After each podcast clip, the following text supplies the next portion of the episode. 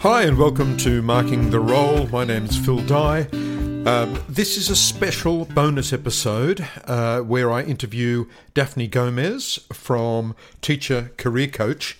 Um, but just before we get to Daphne's interview, this is the week where in New South Wales the government has introduced there's going to be the employment of a special behaviour chief or behaviour officer. I don't think I'll be going for that job, but it just goes to show how um, dominant the issue of student behaviour is. Unfortunately, I think any behaviour officer's words could well conflict with some of the ideologues that are writing policy for the Department of Education. Uh, all over the country, there's going to be new behaviour and inclusion policies for Term 4, and we have a parent information video going out this week as well. Um, also, we made a submission to the New South Wales Parliamentary Inquiry on the teacher shortage, and that is now available if you go to the Parliamentary Inquiry pages and look under submissions. You'll see one there from uh, Philip Dye, which is me, or uh, Marking the Role. I think it's under my name actually. And now, just quickly before we get to the interview with Daphne, um, this is a non for profit podcast and uh, everything is transcribed. So, this interview will be transcribed. It'll be on the Marking the Role uh, website, markingtherole.com.au.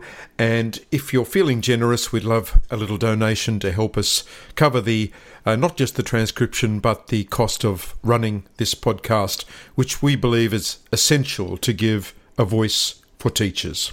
And you can make that donation by going to markingtherole.com.au and click on the little yellow coffee cup. Now, for teachers leaving the field, there is a lot of difficulty. Where are you going to go? What job suits you best? Uh, how do you write your CV? All of that sort of thing. We covered that in episode 16 or some of it. But I thought to speak to an international expert on this, I talked to Daphne Gomez. Now, she's the founder and CEO of Teacher Career Coach based in California. We had some questions from listeners, which I managed to get into the interview as well. So here we go interview with Daphne Gomez, CEO and founder of Teacher Career Coach. Thanks for joining us, Daphne. Thanks so much for having me. I'm really excited to be here. Now, um, what's the mood of teachers like in the USA? Um, so I've heard from so many teachers from around the country that are kind of going through a similar struggle. So I'm assuming that the reason why you're having me on is it's probably a very similar situation than that that's happening in Australia. Um, teachers in the United States for the last few years have been pushed to their absolute breaking point. And some of them started leaving early on in the pandemic just based on the um, unrealistic expectations and changing workloads and all the political pressures that were happening, them being pulled in all of these different directions of whether or not the children are wearing masks or whether or not they should be in schools. All of that really started to um, speed up the process for many people to start leaving the classroom. I actually started Teacher Career Coach back in 2019 before the pandemic because I knew that there was a small amount of teachers that always knew that it wasn't the forever career for them. It wasn't the perfect fit, or they were just excited about trying something different.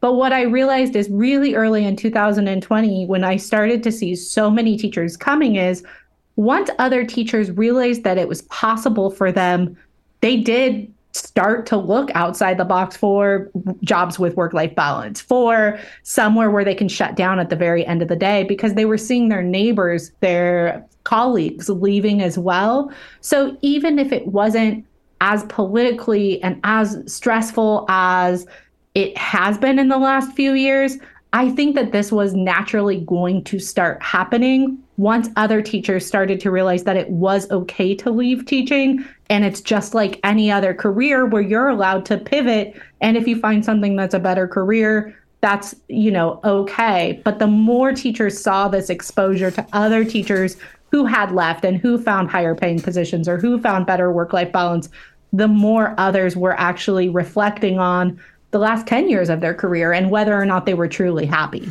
It sounds exactly like uh, what's happened in Australia.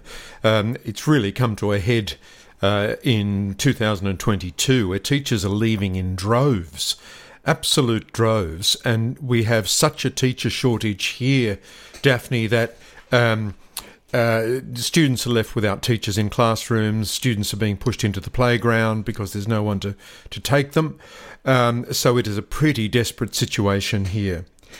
Now, you started Teacher Career Coach uh, back in 2019, you said. Can you just give us a bit of information about that business? Yeah, I would love to. So I'm going to go back even a couple years prior to that to my own transition out of the classroom. I left in 2017. And when I left, I did all the Google searches in the world of other jobs for teachers or what other job am I qualified for? And I could not think of a single thing. I had no idea what teachers did when they left the classroom, and I couldn't find resources to actually support me with that. So then I started working after a few months of, of aggressively applying for jobs. I found myself working for a really well known education company. It's a Fortune 500 company. And in that role, I did, um, I spoke at national conferences in front of large groups of educators, and I continued to work in the education space. And I kept having people come up to me afterwards and say, Hey, you're a former teacher. How did you land this role? And so I've always really been passionate about helping other people and kind of advocating for you can be the best teacher in the world and still want something different with your own life. And during um, a couple of years of time, I actually transitioned from one education company to another one in a role that's called an instructional designer. So I was doing like the e learning resources, creating online curriculum, or creating like teacher certification programs. And at that time, I realized I want to create the resource that didn't exist when I left the classroom. And so in 2019, I was kind of looking at my own career trajectory, looking at my own skills, knowing how to build e learning, um, adult learning theories, building courses. But what was really missing right then in 2019, when I wanted to create this um, resource, was I did not have the hiring experience. I was not a stakeholder in the hiring process. So my own experience landing two really great positions outside the classroom isn't going to be the best general advice, or um, it's not going to be as thorough as if I actually worked with someone with a human resources background. So in yeah, 2019, yeah. so so taking the other the other perspective, taking the perspective from the the hirer, not the person who's yeah. after a job. Yeah. So I hired um, a human resources expert with 15 years of experience and career coaching, and also from a recruiting and hiring perspective. And we worked together and created the first system of its kind, just walking teachers step by step through identifying different career paths, rewriting their resumes, and everything. Me teaming up with her in the way that I told her everything about education, all the different ways that teacher skills um, could translate, in my opinion. But her having the knowledge of what hiring managers need to hear, what hiring managers want to see on resumes. And we just created this program together. So during that time, um, it was really important to me to create something that was sustainable and where I'm able to offer a lot of free support, but also continue to hire other people to help this stay afloat. So we have um, a podcast, which is just completely free. We share former teacher stories on a daily basis on our Instagram. And then we do have like a full uh, course that has all of our resume writing templates and all of our best resources just in one spot. So, what are the most common questions that teachers ask you when they're considering leaving the profession?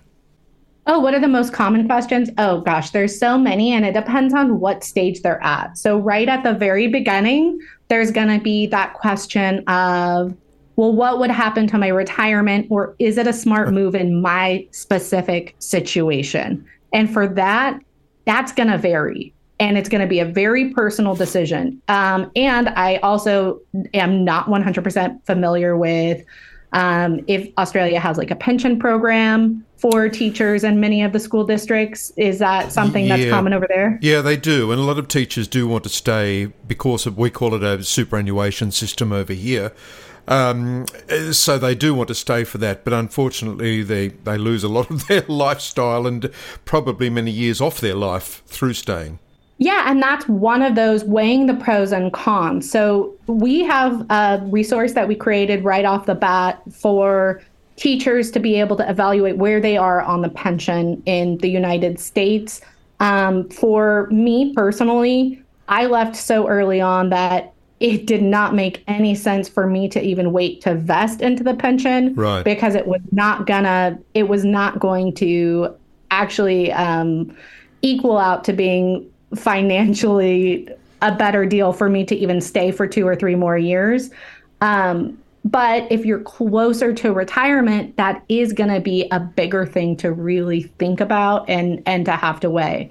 Yeah. Another frequently asked question is just what role am I qualified for? And then they usually give a very specific, I'm a fourth grade teacher and my subject matter is social studies, or um, I'm you know, I'm a high school English teacher, so what am I qualified for? And for the most part, unless you are applying for very specific roles at education companies, you can most of the time remove a large majority of the subject matter that you taught or even the age group that you taught off of what you are really focusing on you're focusing on the majority of the work that you did beyond the classroom. Uh. That's anytime you managed uh, TAs or teachers' assistants.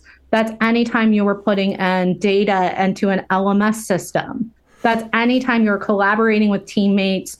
Um, any presentations you gave for adults. So when you did that back to school training program for all of the new um, parents in your classroom or any of the implementation of all the different apps or rollouts that you did specifically for adults, those are going to help you with training and development roles. Right. But when it comes to your subject matter expertise, let's say English or social studies, like I said, with English, you can go a lot of different directions. You can really showcase that for writing skills, for copywriting, for editing, yeah. yep. whatever you want to do, or look for curriculum companies that are really looking for someone with that specific background. For social studies, you can go a completely different direction as well. So it's really a lot wider than many people think. Yep. Every third grade social studies teacher and high school English teacher both of them could go for instructional design positions. It just depends if they like graphic design, if they want to learn technology. So there are all these other questions that go with it, not as specific to what your subject matter expertise was. You're listening to Marking the Role, a podcast for teachers and anyone interested in education. We discuss the real issues facing educators without fear or favour. Please follow us on Facebook, subscribe to our podcast, and tell your friends. For more info, go to markingtherole.com.au. And look, what you, what you're talking about brings me to a question from a listener, from um, mm-hmm. Margaret Simpson from from Brisbane, um, and and her question was should I include my teaching career timeline in my CV, or is it regarded as a negative by employers? Interesting, isn't it? That, that they say, oh, well, teaching may be seen as a bit of a negative now. Should, should all of that teaching timeline be included? Um, yeah, absolutely, because that shows that you are a loyal um, you are a loyal employee and you have years of really credible experience. That's that's the number one mindset that you have to just shift.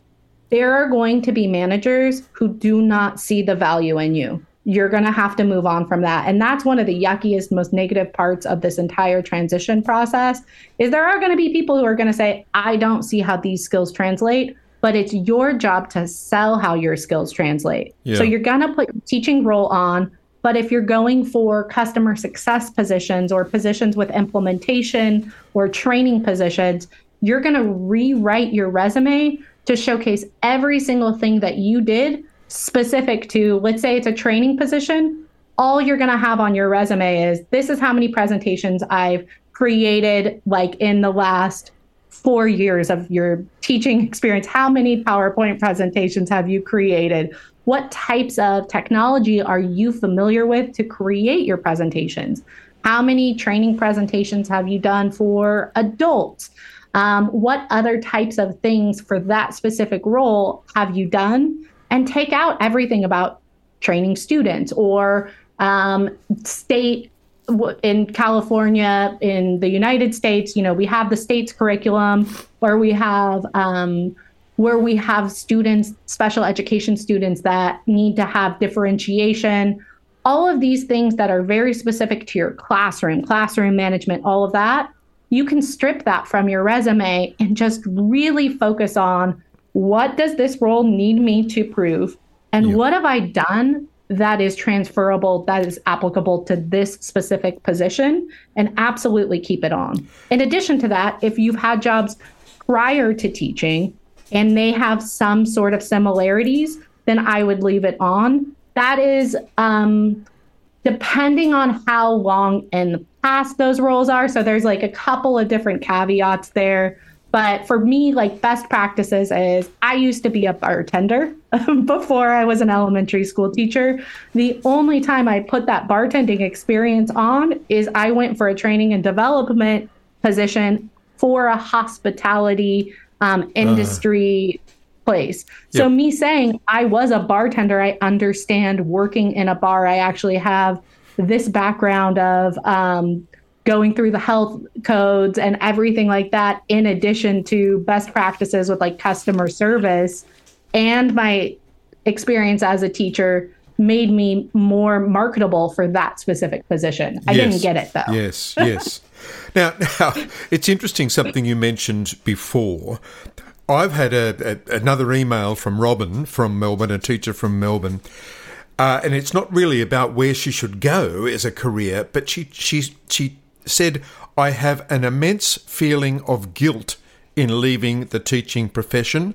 My father was a teacher, my mother was a teacher, and I love the children. How do I get over my guilt? Now, as a career coach, have you experienced this before? I have two podcast episodes on the Teacher Career Coach podcast specifically about guilt the guilt of leaving teaching, and one about teachers going through the grieving process after they leave teaching. Oh. Going into teacher guilt specifically, I've actually worked with a therapist um, that's helped talk to me about those who are in helping positions like teachers, why it is so hard for them to set work life boundaries. And it's because the work that they do is meaningful this teacher who wrote into you, the work that she is doing is meaningful. Yes. However, at the exact same time, she's realized she has to make a change for herself. And the most difficult part of this to really get over is this is probably the first time in a very long time she has actually decided to put herself first. And the way that she's putting herself first is very counterintuitive to what teachers are used to because it actually hurts someone else. We yes. have bent over backwards for so many years doing whatever we could, overextending ourselves, and we never want to hurt someone because we have big hearts. And this is one of those very, very difficult and challenging situations where inevitably to do the right thing for us, it will hurt someone else. And just acknowledging that there is no way to do this without feeling that and understanding that and then ultimately still doing the quote unquote kind of selfish feeling thing that is how we work past it. Yes um, I think there's many, many teachers listening now would be be saying, "Yes, that's exactly how I'm feeling," and I have to work a little bit on myself and my own perspective um, before I apply for anything. Oh, 100%. And the, the sad thing about that is with something like teaching and with leaving teaching, it feels like a completely different ballgame than any other career that you're leaving in the sense that you may not feel ever 100% ready because the when you went into this position you thought that this was going to be your forever career. Yes. So changing the mindset from that is always going to be very difficult. Yes. You might at no point ever really feel 100% ready, but if you are unhappy more days than you are unha- then you are happy in your workplace. If you find yourself year after year after year really regretting that you didn't at least try during your break to find something new, I would take those as signs. Yes. Yeah. Yeah. Most certainly. Look, uh, there's another email come from Rachel Henderson. She's an early childhood teacher from from Sydney. Now, early childhood will teach from from age two till to five. Um, now, she probably doesn't do many presentations to parents um, or other teachers. She's saying, What are my career choices outside of teaching if I've been an early childhood teacher?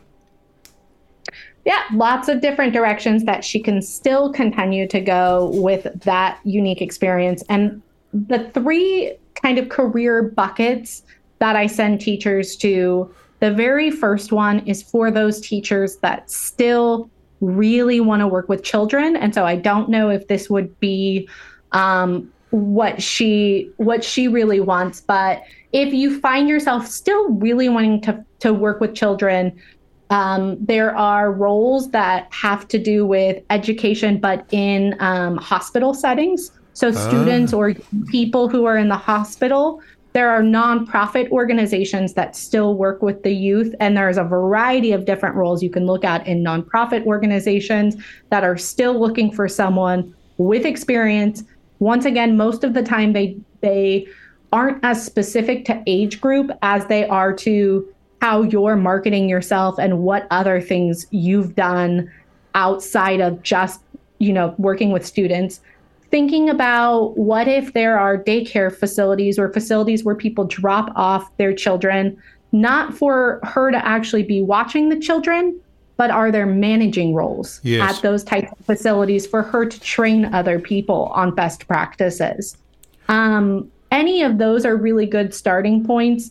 And then once again, the middle bucket is the one that, at least in the United States, is the most popular. And so that also means the most um, competitive, but working inside an education company, but in a variety of roles. So sales role, customer success roles, training and development roles, marketing roles, all of those are looking for anyone with a passion for children, with a passion for education, but not necessarily needing it as specific to their subject matter.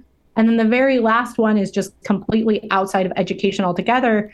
And so with um, that very young back, uh, the the um, the age group that she works with, let's say she's probably really organized. She's able to watch all of these students at one time. Maybe she's in charge of keeping a really great organized detail list of potentially like what their um, what their schedules are or what they're allergic to or all of their different um, things. If you're really highly organized, there's um, executive assistant positions. If you've always really liked working with calendars or schedules, you can really showcase all of that into assistant roles. Office Yes. manager roles are really popular ones that are off of people's radar, but it still helps you have like a team that you're helping and you're supporting and you're doing something, but in just a completely different environment. Yes.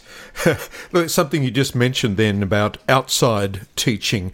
In our last episode uh, of season two, it was mentioned that um, uh, teachers felt um, like they were in a Stockholm syndrome, like they had to have a cup of tea at a certain time, they had to have their lunch at a certain time, they could never leave school early to pick up their kids or go to the doctor.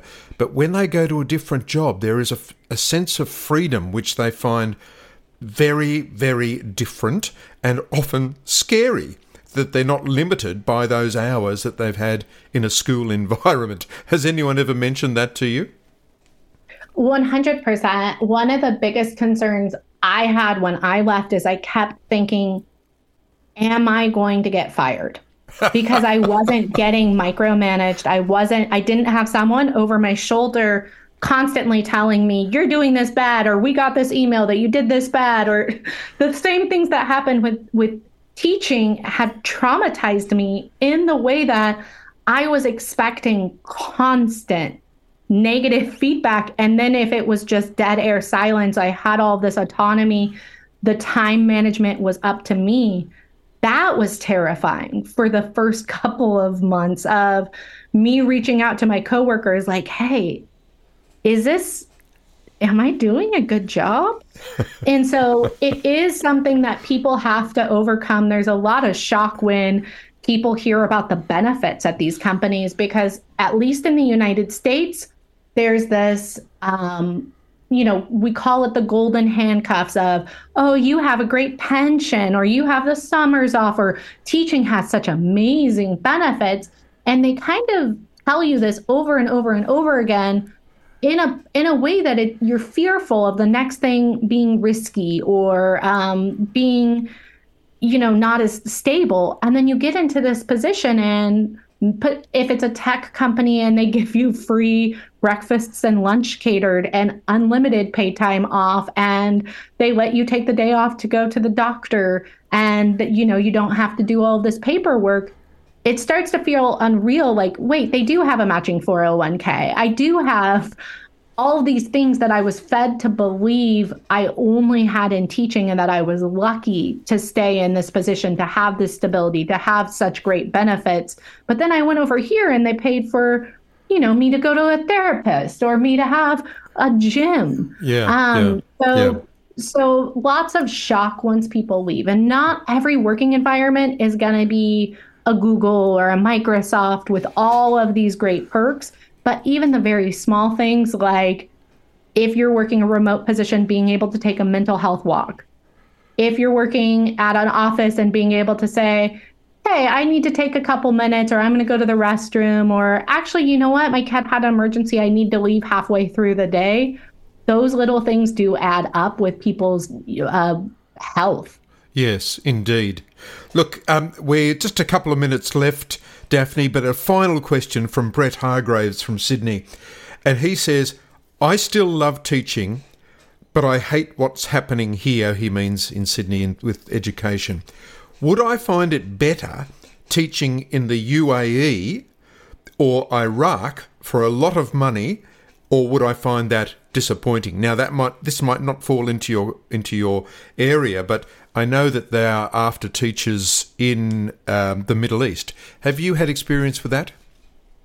I have not. I have one episode of the Teacher Career Coach podcast where I interviewed someone who shared all of her best practices about teaching abroad, how to actually get the role, where to look for those roles. I would recommend that they look into that episode of the Teacher Career Coach podcast. It's called Teaching Abroad. Uh, I think her name was Jash and and listen to that but i can't give any really specific feedback about whether or not i think one is better than the other and once again every single thing i've talked about on this podcast is going to be subjective to your own personality to what you're looking for with a career to so many questions that one sentence questions aren't going to actually answer for me. It's really important for you to weigh the pros and cons and all the unique factors in your life and what you're really looking for in the next career before you make a decision because it's not a one size fits all answer for you know even leaving. Yes. Daphne your um, business teacher career coach people can look it up here from australia by going to teachercareercoach.com would that be right Yes. And you've got some great uh, little tools on that, like um, little little tests. Are you willing to, or are you ready to leave teaching? That sort of thing. Um, so uh, I think you'll find quite a few Australian teachers going to you. Thank you so much for having me. This was really great. Hopefully, it was helpful. Thanks, Daphne. Thank you very much. And you've been listening to a special bonus podcast on leaving the field and a career guide for teachers. My name's Phil Dye. This is Marking the Role. Our next regular episode, which is the first episode of season three, can be heard on Wednesday, the 19th of October. Hopefully, I'll see you then.